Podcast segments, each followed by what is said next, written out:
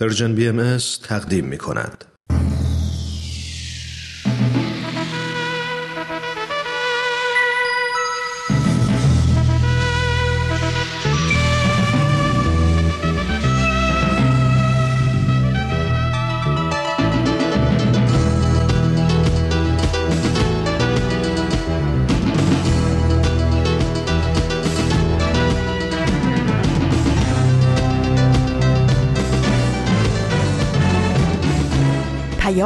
دوست. برنامه ای برای تفاهم و پیوند دلها.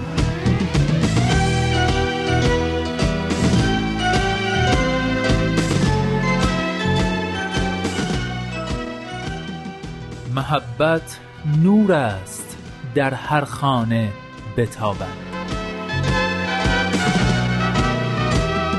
ای هر که هستی لحظه ای در خود نگر باش. خوبی ولی از آنچه هستی خوبتر باش.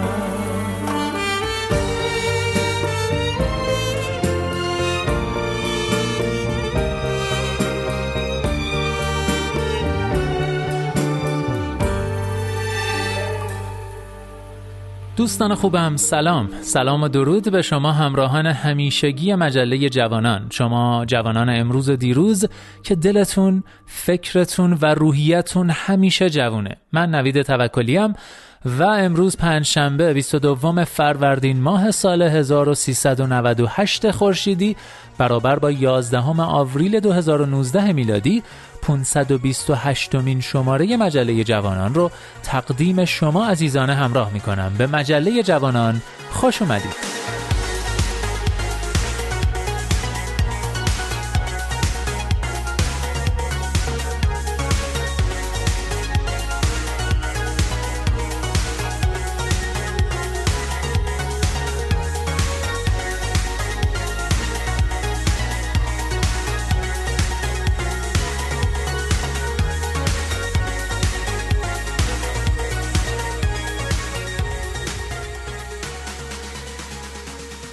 خب دوستان مجله امروز هم مثل همیشه سه تا بخش اصلی داره. نقطه سرخط کودکان منادیان صلح و دمی با تاریخ که می‌تونید اونا رو به همین ترتیب دنبال کنید تا به آخرین برگ برسیم و با همدیگه خدافزی کنیم. از اینکه تا آخرین برگ همراه ما میمونید متشکرم.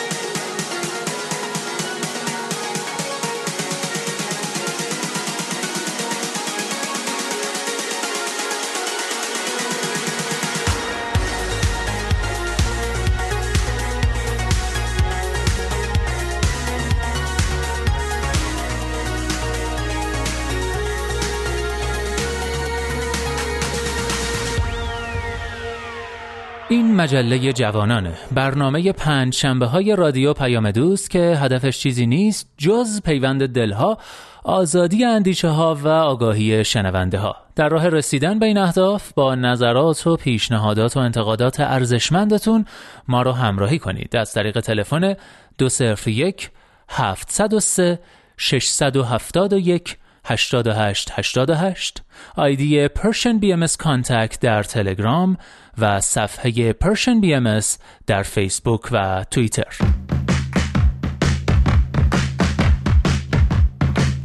نقطه سرخط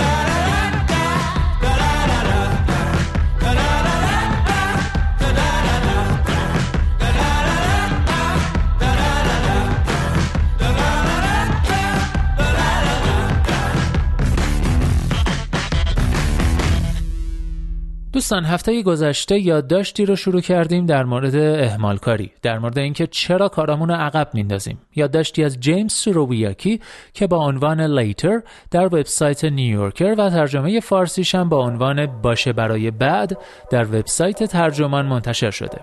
ازتون دعوت می‌کنم بخش دوم این یادداشت رو البته به صورت خلاصه شده بشنوید.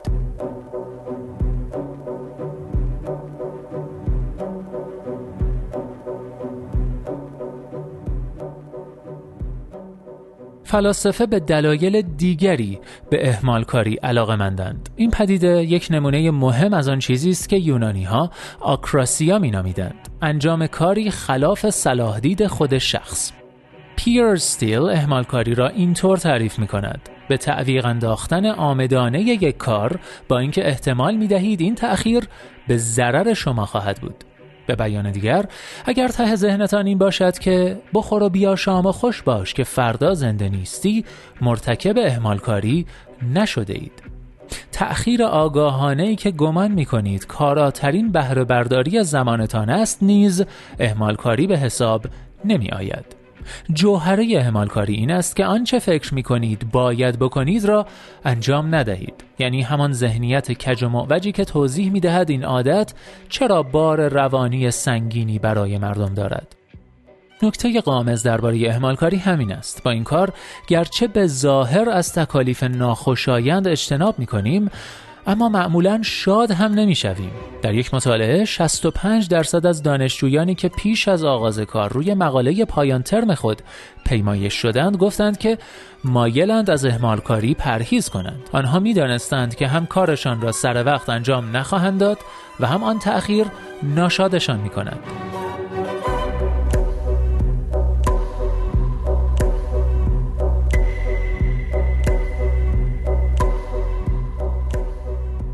اکثر مقالات کتاب دزد زمان هم نظرند که این رفتار عجیب غیر اقلانی در رابطه ما با زمان ریشه دارد به طور خاص همان تمایلی که اقتصاددانان تنزیل هذلولی یا hyperbolic discounting می نامند. یک آزمایش دو مرحله‌ای این پدیده را به صورت کلاسیک نشان می دهد. در مرحله اول افراد باید بین دریافت 100 دلار امروز یا 110 دلار فردا انتخاب کنند. در مرحله دوم افراد باید بین دریافت 100 دلار یک ماه دیگر یا 110 دلار یک ماه و یک روز دیگر انتخاب کنند. این دو انتخاب اساسا یکسانند. یک روز بیشتر صبر کن و 10 دلار بیشتر بگیر. اما انتخاب بسیاری افراد در مرحله اول آن است که مبلغ کمتر را فوراً بگیرند ولی در مرحله دوم ترجیح می دهند یک روز بیشتر صبر کنند و ده دلار بیشتر بگیرند. به بیان دیگر این تزلیل دهندگان حضلولی هنگامی که به آینده فکر می کنند توان تصمیم گیری اقلایی دارند ولی در موقعیت حال ملاحظات کوتاه مدت بر اهداف دراز مدتشان چیره می شود. در آزمایشی که یک گروه دیگر از همکاران اقتصاددان آمریکایی جورج لونشتاین انجام دادن نیز پدیده مشابهی دیده شد. در آن آزمایش از افراد خواسته شد یک فیلم را برای تماشا در همان شب و یک فیلم برای تماشا در یک روز دیگر انتخاب کنند. جای تعجب نبود که برای فیلمی که می‌خواستند فوراً تماشا کنند معمولا کمدی های مبتزل و فیلم های پرفروش را انتخاب می کردند. اما برای تماشا در آینده احتمال بیشتری داشت که فیلم های جدی و مهم را انتخاب کنند. طبعا مشکل آن است که وقتی زمان تماشای فیلم جدی می رسد اغلب یک فیلم سطحی دیگر جذابتر به نظر می رسد به همین خاطر است که صفهای نتفلیکس پر از فیلم هایی است که هرگز دیده نمی شوند. خود مسئولیت پذیر ما هتل رواندا و مهر هفتم را در صف تماشایمان می‌گذارد اما وقتش که می‌رسد جلوی هنگوور نشسته ایم. درسی که از این آزمایش ها می گیریم این نیست که آدم ها کوته یا سطحی هند. بلکه این است که ترجیحاتشان در گذر زمان تغییر می کند. ما می خواهیم که شاهکار برگمان را ببینیم وقت کافی پیدا کنیم که گزارشمان را درست بنویسیم پولی برای بازنشستگی کنار بگذاریم اما وقتی آینده دراز مدت به حال کوتاه مدت تبدیل می شود امیالمان هم تغییر می کند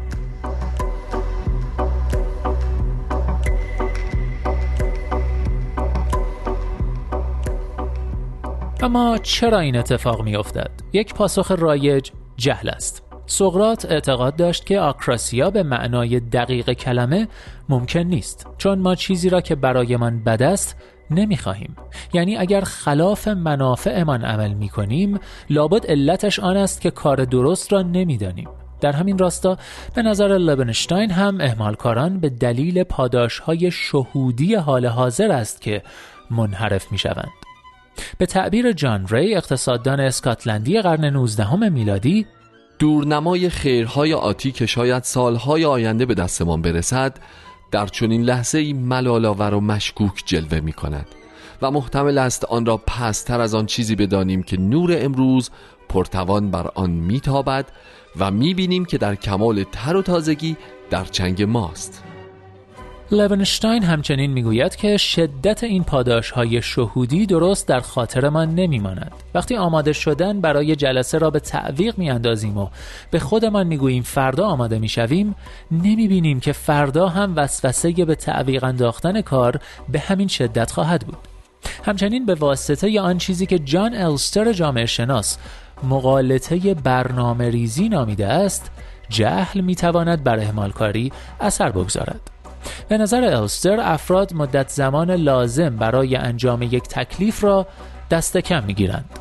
تا حدی به این خاطر که توجه نمی کنند تکمیل پروژه های مشابه در گذشته چقدر از آنها وقت گرفته است و تا حدی به خاطر تکیه بر سناریوهای بی مشکل که تصادف ها یا مشکلات غیر مترقبه را در آنها در نظر نگرفتند.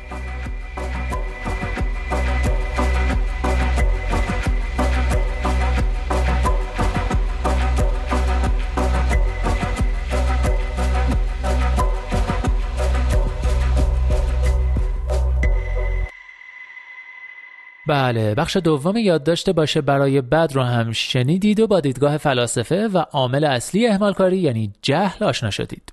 اما جیمز سرویاکی در ادامه یادداشت تاکید می‌کنه که با این حال همه قصه هم نمی‌تواند جهل باشد. هفته آینده دنباله این یادداشت رو پی می‌گیریم تا دلایل دیگه اهمالکاری رو هم بررسی کنیم.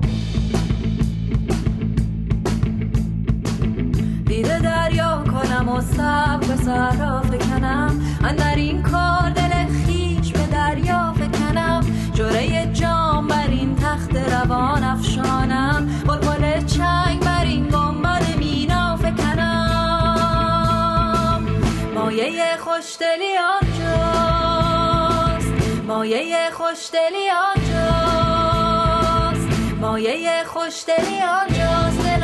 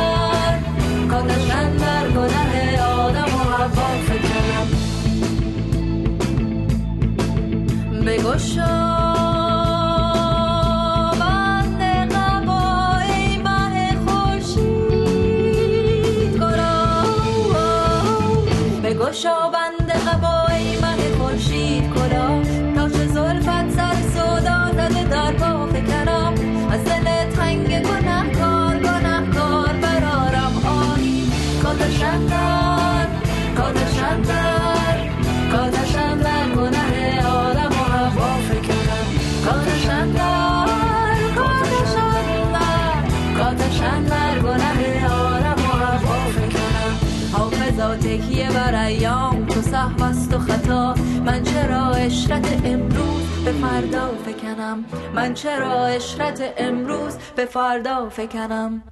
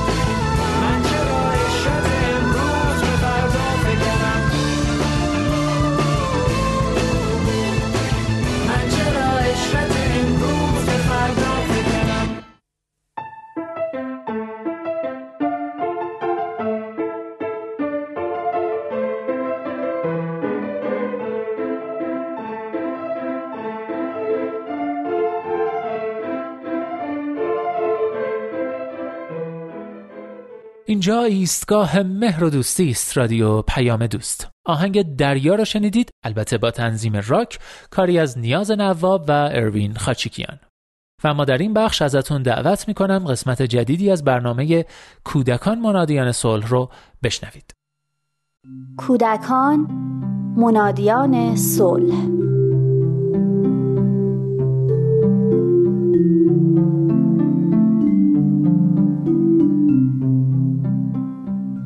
پسرم رو گذاشتم کلاس زبان. حوصله برگشتن به خونه رو نداشتم. تصمیم گرفتم برم خونه المیرا دوست قدیمیم. بهش زنگ زدم و گفتم المیرا خونه ای؟ کاری نداری؟ من تا پنج دقیقه دیگه می‌رسم دم خونت. گفت اتفاقا پسر منم تا نیم ساعت دیگه میره کلاس. بیا ما هم یه گپی می‌زنیم و یه چایی می‌خوریم. المیرا منتظرم بود. اومد کنارم نشست و شروع کردیم به خوشوبش گفتم مزاحمت نباشم به پسرت برس. کمکش کن برای رفتن به کلاس حاضر بشه. گفت مشکلی نیست خودش حاضر میشه. ولی من نمی‌دونم چرا دلم شور می‌زد. یکم دیگه که نشستم گفتم المیرا جون پسرت کاری نداره؟ می‌خوای یه سری بهش بزنی؟ گفت نه خودش کاراشو می‌کنه بعد از تقریبا 15 دقیقه پسرش آماده از اتاق اومد بیرون سلام و احوال پرسی با من کرد و گفت من میرم کلاس خدافز مامان خدافز خاله پسرش که رفت گفتم چه راحت نشستی و پسرت آماده شد. پسر من که می‌خواد بره کلاس من باید ده بار بهش یادآوری کنم. کتابت جا نمونه دفترتو چک کن. تازه اینا که مهم نیست لباس پوشیدنشو باید ببینی. همیشه یه گوشه از زیر پوش یا بلوزش از توی شلوارش بیرون زده. همین امروز. قبل از رفتن به کلاس به دم در خونه که رسیدیم می‌بینم زیر پوشش از توی شلوارش زده بیرون. هر وقت لباس میپوشه باید بهش اشاره کنم و بگم زیر پوشت زیر پوشت. المیرا در حالی که میخندید گفت هیچ وقت بهش یاد دادی که چطور لباساشو بپوشه؟ منم مثل تو بودم. دائم به پسرم می‌گفتم این کارو نکن. اینجوری نباش شلخته نباش بیدقت نباش. تا اینکه مادرم یک روز به من یک قاعده کلی یاد داد. گفت به جای این کارو نکن اون کارو نکن بهش یاد بده چه کاری باید بکنه. منم یه روز که پسرم داشت حاضر می شد روبروش ایستادم و گفتم پسرم وقتی می‌خوای لباس بپوشی قبل از اینکه زیپ شلوارتو ببندی زیر پوشت رو زیر شلوارت مرتب کن.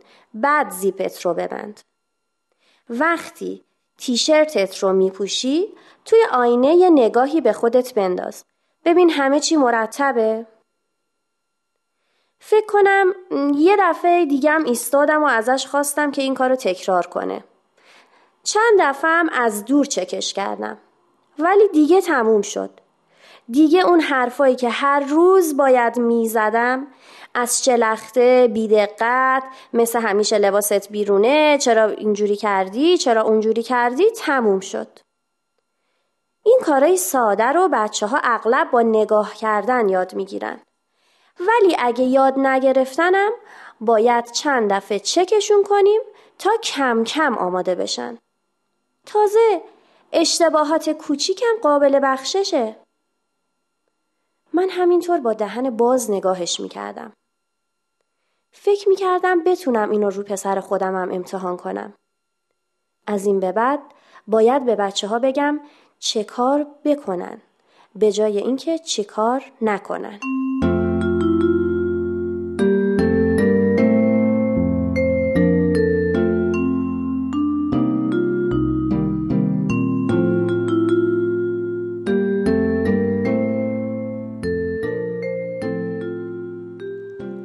در آموزه های دیانت بهایی به والدین به چشم مربی نگاه شده. مربیانی که همه امکانات و توانشون رو در خدمت یادگیری اطفالشون قرار دادن. به نظر می‌رسه که والدین در طول تاریخ بیشتر در نقش پلیس ظاهر شدن تا مربی یعنی همواره مترصد کار بد، اشتباه و یا خلاف فرزندانشون بودند تا به اونها تذکر بدند یا اونها رو سرزنش و توبیخ کنند. همه ما به یاد داریم که اگر در تمام طول روز مشغول انجام کار درست بودیم هرگز به چشم نمی اومد. ولی حتی یک اشتباه و خطای ما نادیده گرفته نمی‌شد. اگر تو مدرسه نمره 18 می گرفتیم 18 درست ما هرگز تشویق نمی‌شد و دو غلط ما همواره مورد توبیخ و سرزنش قرار می گرفت. اما امروز والدین مربیانی هستند که به بچه ها کار خوب می آموزند به جای اون که فقط اونها رو از کار بد باز بدارند. پدر و مادر رو مربی دیدن فرد مهربان و آگاهی رو در نظر مجسم می‌کنه که اطفال رو موجوداتی خوب و پاک با مواهب درونی برای رشد می‌بینه و به اونها کمک می‌کنه بهترین اونچه رو که می‌تونند انجام بدن. بچه ها رو به حال خود رها نمی کنند که نه کار خوب رو بشناسه و نه قادر به انجام اون باشه. مربیان خوب در همه حال به کودکان توجه دارند و این توجه و تمرکز نه تنها بر توانایی و استعدادهای اونهاست بلکه بر قابلیت هایی هست که امروز کسب کردند و دیروز فاقد اون بودند. مربیان خوب در همه حال به کودکان توجه دارند و این توجه و تمرکز نه تنها بر توانایی و استعدادهای اونهاست بلکه بر قابلیت هایی که امروز کسب کردند و دیروز فاقد اون بودند هم متمرکزند. اونها در نهایت احترام با اطفال رفتار می کنند. تلاشهاش رو می بینند و ارزش قائلند و به چشم انسانی به اون نگاه می کنند که مشغول ساختن و مبارزه برای بهتر شدن و کمال زندگیش هست. حمایتگرند همچنان که روی رشد و توانایی های کودک تمرکز دارند از مشکلات جهان بیرون هم باخبرند. اگر در بیرون مواد مخدر بیداد می‌کنه راه مقابله با اون رو به او میآموزند اگر افراد در تماشای تلویزیون و بازی های کامپیوتری وجود داره به اونها استفاده درست از این وسایل رو یاد میدن و از اونها در مقابل همه مخاطرات بیرونی با آموزش حمایت می‌کنند. حضرت عبدالبها میفرمایند در کتاب الهی در این دور بدی تعلیم و تربیت امر اجباری است نه اختیاری یعنی بر پدر و مادر فرض عین است که دختر و پسر را به نهایت همت تعلیم و تربیت نمایند. و اگر در این خصوص قصور کنند نزد رب قیور معخوز و مزموم و مدهورند و این گناهی است غیر مغفور زیرا آن طفل بیچاره را آواره صحرای جهالت کنند. و در تحت آموزش مربیان آگاه و شفیق هست که منادیان صلح پرورش پیدا می کنند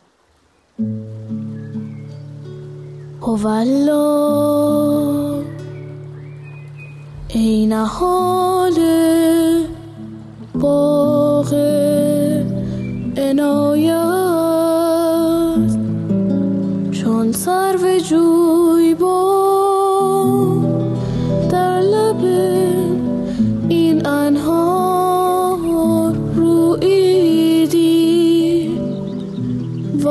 از رشهات صحاب وزل و موهبت تراوت و لطافت یافتی. و از نسیم نوبهار بر و شکوفه نمودی. از لطف اسم اعظم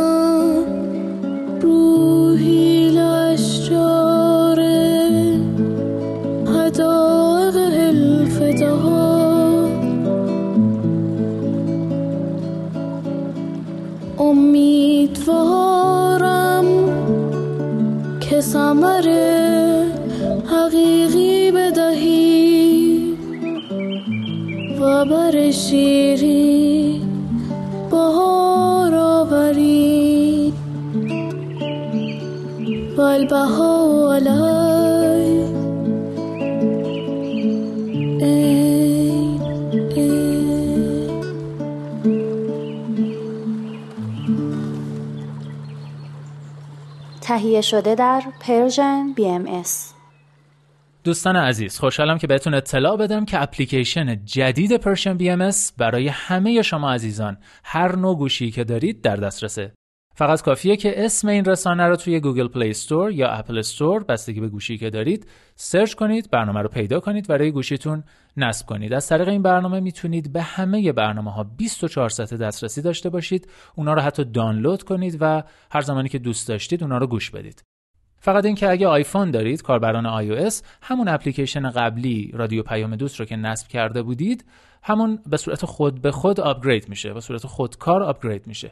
ولی اگر اندروید دارید باید app قبلی رو کلا uninstall کنید و app جدید رو به اسم BMS نصب کنید. خیلی ممنون و امیدوارم که از اپلیکیشن جدید ما راضی باشید.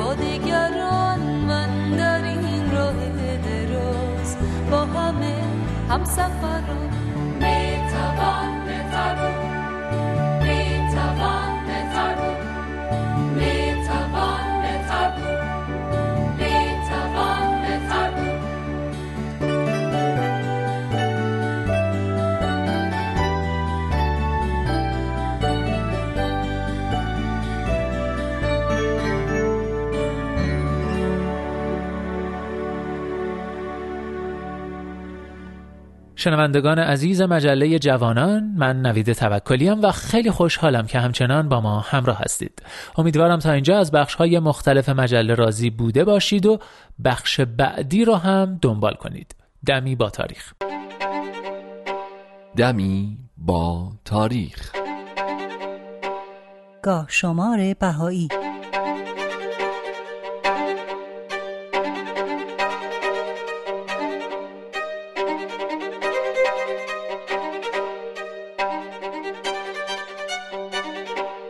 هشت فروردین 1299 خورشیدی 28 مارس 1920 میلادی 8 رجب 1338 هجری قمری در این تاریخ جناب فاضل مازندرانی بنا به دستور حضرت عبدالبها به همراه مترجمشون منوچرخان اصفهانی آزم آمریکا شدند. روش ایشون در آمریکا در سخنرانی و بیان خطابه و سوال و جواب و حتی نوع پوشش شبیه حضرت عبدالبها بود و این روش رو به توصیه خود اون حضرت پیش گرفته بودند. جناب فاضل در مدت یک سالی که در آمریکا بودند اکثر نقاط این کشور و حتی کانادا رو زیر پا گذاشتن و پیام آین باهایی رو در سرتاسر آمریکای شمالی گسترش دادند. ایشون بعد از یک سال به خواست حضرت عبدالبها مبین آثار و تعالیم باهایی به حیفا برگشتند. جناب فاضل در زمان حضرت شوقی ربانی ولی امر دیانت باهایی هم سفر دیگهی به آمریکا داشتند که مدت زمان اون به مراتب بیشتر بود.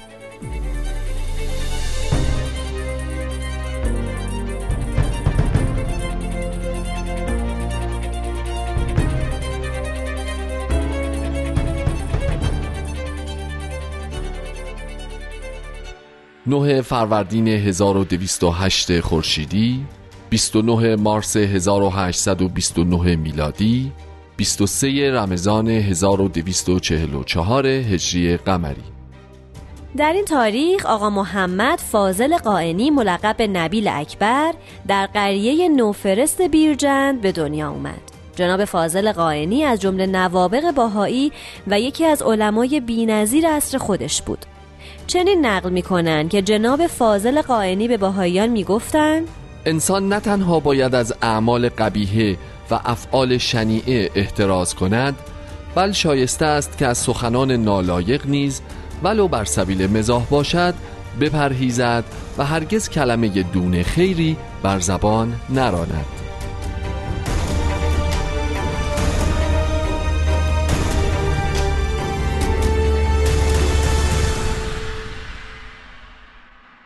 نه فروردین 1226 خورشیدی 29 مارس 1847 میلادی 11 ربیع الثانی 1263 هجری قمری.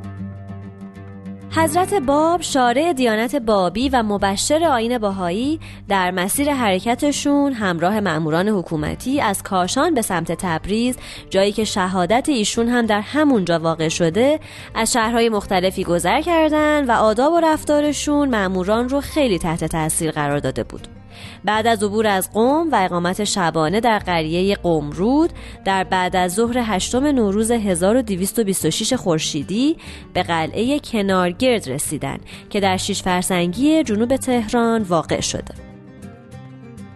شب رو به اتفاق معموران در این قلعه گذروندن تا روز بعد راهی تهران بشن. اما در این بین معموری از تهران رسید که پیامی رو از طرف حاج میرزا آقاسی صدر اعظم محمد شاه برای محمد بیک چاپارچی آورده بود که به او فرمان می‌داد به محض دریافت پیام حضرت باب رو به قریه کلین ببرن و همونجا منتظر دستور بعدی بمونن. در تاریخ نهم فروردین 1226 خورشیدی مطابق با 29 مارس 1847 میلادی به دستور صدر اعظم در قریه کلین نزدیک تهران خیمه‌ای برپا شد و حضرت باب به مدت دو هفته در اون سکونت داشتند. این خیمه جای خرم و سرسبزی برپا شد که موجبات مسرت و سرور حضرت باب رو فراهم آورد و ایشون با خاطره خوش این محل رو ترک کردند.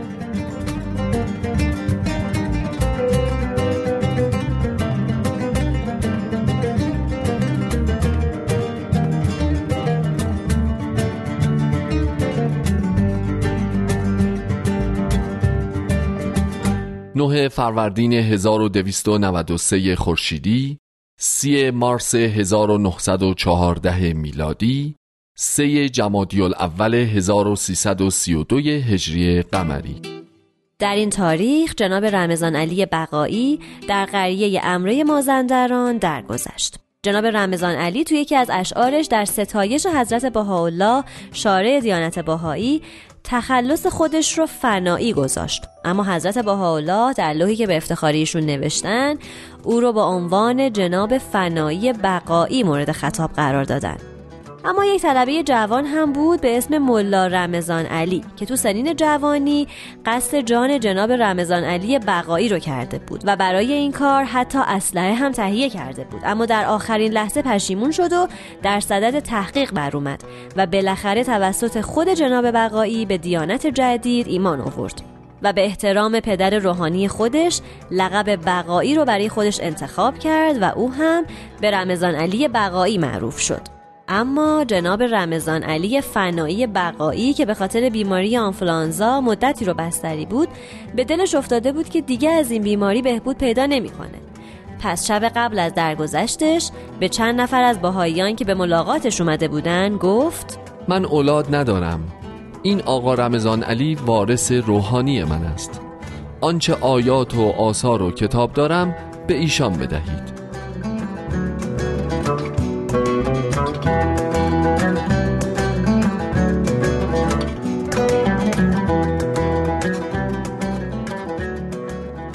ده فروردین 1292 خورشیدی سی مارس 1913 میلادی 22 ربیع الثانی 1331 هجری قمری در این تاریخ حضرت عبدالبها از طریق راه آهن از پاریس به سمت اشتودگارت آلمان حرکت کردند.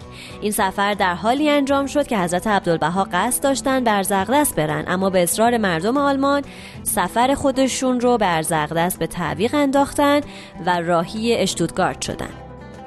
حضرت عبدالبها حرکت خودشون رو به باهایان آلمان اطلاع نداده بودند و هنگام ورود به اشتودکارت در هتلی نزدیک ایستگاه راهن اقامت کرده بودند اما باهایان این شهر به محض اطلاع از ورود اون حضرت به دیدار ایشون شتافتند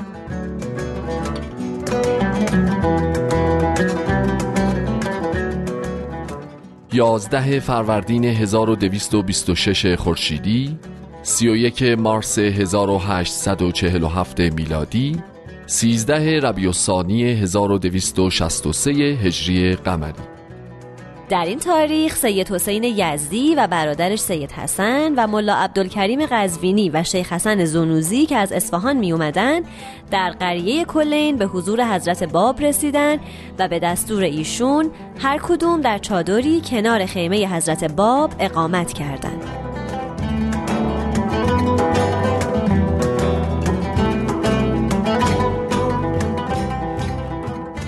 دوازده فروردین 1226 خورشیدی اول آوریل 1847 میلادی چهارده ربیع الثانی 1263 هجری قمری ملا مهدی کنی و ملا مهدی خویی در این تاریخ مأمور شدند تا نامه محبت آمیز و هدایایی رو از طرف حضرت بهاءالله به حضرت باب که در اون زمان در قریه کلین به سر می بردن برسونند. وصول این نامه و هدایا باعث سرور غیرقابل وصف حضرت باب شد به طوری که بعد از اون واقعه هرگز حزن و اندوه در چهرهشون دیده نشد و همیشه مشعوف بودند تا اینکه واقعه شهادت تعداد زیادی از بابیان در قلعه شیخ تبرسی رخ داد و حضرت باب مجددا محزون و غمناک شدند.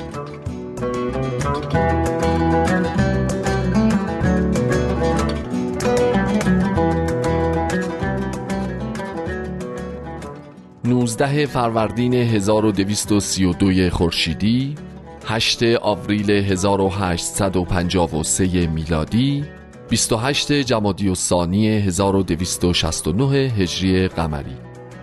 حضرت بهاءالله شارع دیانت بهایی که همیشه مورد آزار و اذیت علما و حکومت قاجار بودند بعد از تحمل چهار ماه حبس در سیاهچال تهران به دستور صدر اعظم مجبور به ترک ایران و عزیمت به بغداد شدند.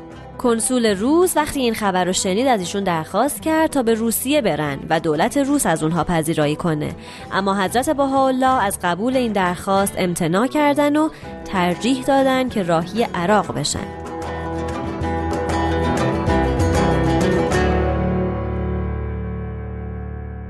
بالاخره بعد از سه ماه مسافرت سخت در سرمای زمستان به اتفاق خونوادهشون در تاریخ 19 فروردین 1232 خورشیدی مطابق با 8 آوریل 1853 میلادی به بغداد که در اون تاریخ از متصرفات دولت عثمانی بود وارد شدند.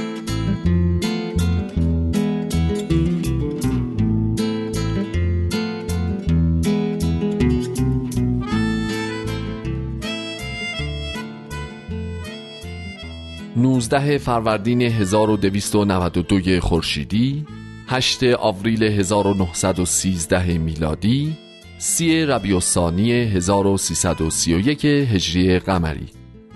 حضرت عبدالبها مبین آثار و تعالیم باهایی بعد از اینکه در اشتوتگارت جمع کثیری از مشتاقان رو ملاقات کردند و در مجالس و محافل زیادی سخنرانی و دیانت باهایی رو معرفی کردند به دعوت مستر استارک و همسرش در تاریخ 8 آوریل 1913 از اشتوتگارت آلمان به طرف بوداپست پایتخت مجارستان حرکت کردند و روز بعد به اونجا رسیدند. حضرت عبدالبها در بوداپست هم در حضور روزنامه نگاران و مشتاقان و رؤسای ادیان به شرح تعالیم دیانت باهایی پرداختند. از جمله افراد برجسته که در این سفر با حضرت عبدالبها دیدار کردند پروفسور آرمینیوس وامبری بود. خاورشناس و سیاه مجارستانی که علاوه بر خیلی از زبانهای اروپایی به زبانهای فارسی و عربی و ترکی هم اشراف داشت و هرچند در مورد بسیاری از ادیان مطالعه و تحقیق کرده بود تا اون موقع به هیچ کدوم از ادیان اعتقادی نداشت. چون در زمان ورود حضرت عبدالبها به بوداپست پروفسور وامبری در بستر بیماری بود خود حضرت عبدالبها به دیدارش رفتن و او هم با شنیدن تعالیم باهایی حالش دگرگون شد و خودش قدم در راه معرفی این تعالیم گذاشت. حضرت عبدالبها در این سفر ده روز در بوداپست اقامت داشتند.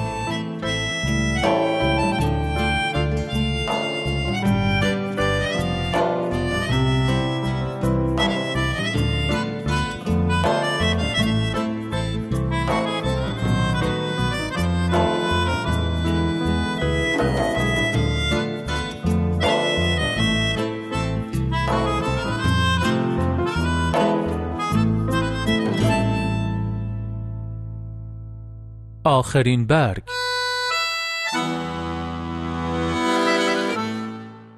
شاعر، نویسنده و سخنران نیجریه‌ای شینونی جیشیدالو می‌گوید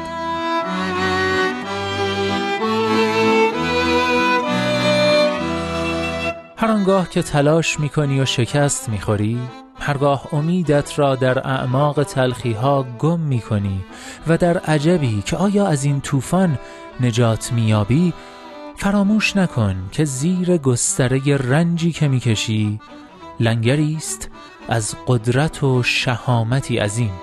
آنقدر رنج را کنار بزن تا آن لنگر را بیابی و آنگاه که یافتیش بپاخیز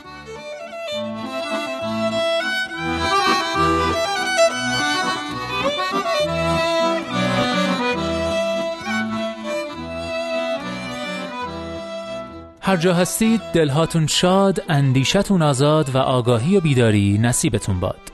من نوید توکلیم و امیدوارم که نور امید در دلهاتون هیچگاه خاموشی نگیره.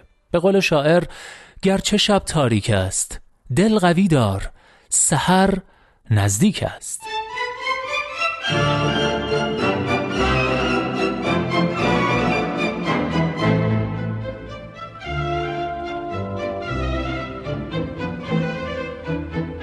لحظه هاتون پر امید. ای دوست در روزه قلب جز گل عشق مکار.